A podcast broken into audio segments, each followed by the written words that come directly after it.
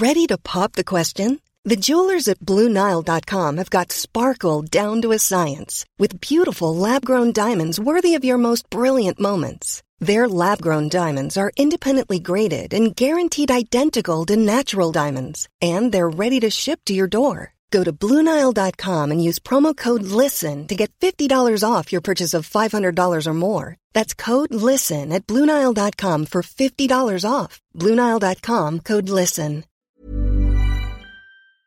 The Human Connectome Project has collected data of hundreds of individuals, ranging from brain imaging to genetic and lifestyle information.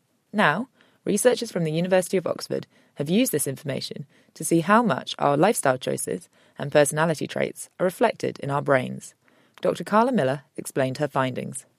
In comparing the lifestyle factors and cognitive tests to the brain imaging data, what we found is that there really was a single sort of dominant mode, if you will, um, that was common across the two data sets. The main thing that we found in this uh, variation that was really interesting and, and actually really surprising was that there was sort of a simple axis of positive versus negative traits.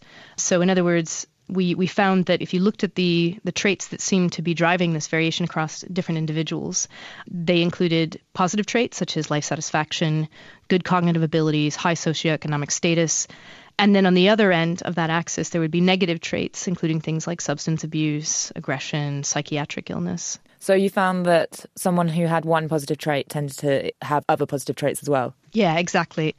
And then what we found was that on the other side, on the other data set, um, the brain imaging data, that that same pattern emerged from a set of connections in the brain, so connections from one brain region to another.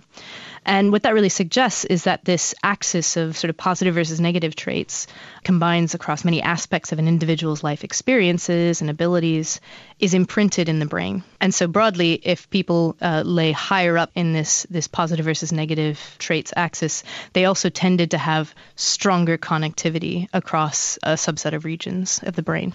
So, what does it mean that these regions are involved and that the regions of the brain are seen at the same time as these positive traits? Right. That's a, that's a really tough question. I, I, guess partly what you're getting at here is whether, for example, this might provide some kind of a, a roadmap to improving an individual's cognition. I think we start to get into some very complex relationships here. So, for example, the years of education that an individual might have could be related to uh, the strength of connections because increased education trains you, it improves those connections. But it could also be that an individual who is born with stronger connections in certain regions of the brain is more likely to pursue education.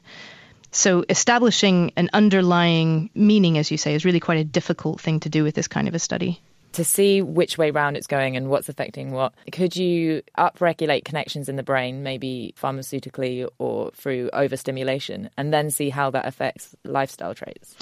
Yeah, absolutely. So what you're describing there is is essentially an interventional study, which would be aimed specifically at getting at these questions of causation.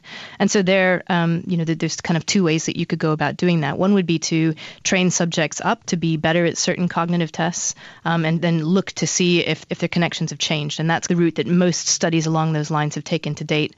But the other very intriguing route would be to do it the other way around, to see if somehow you could train subjects to upregulate their connectivity and then look to see how that um, has a knock on effect, if any, on their behavior or cognitive abilities.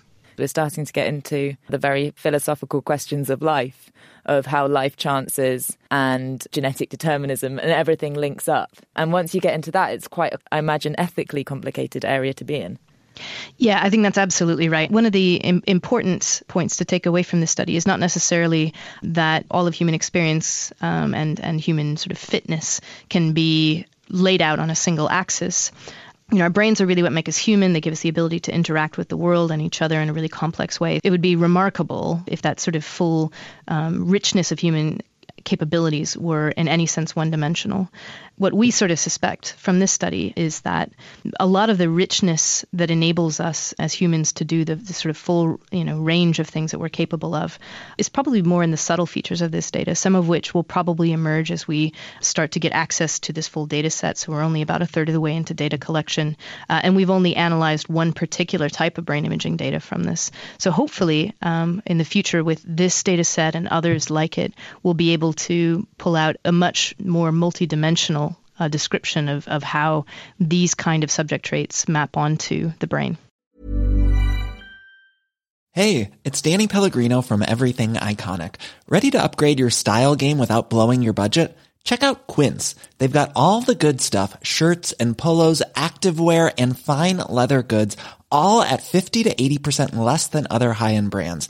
And the best part? They're all about safe, ethical, and responsible manufacturing. Get that luxury vibe without the luxury price tag. Hit up quince.com slash upgrade for free shipping and 365 day returns on your next order. That's quince.com slash upgrade.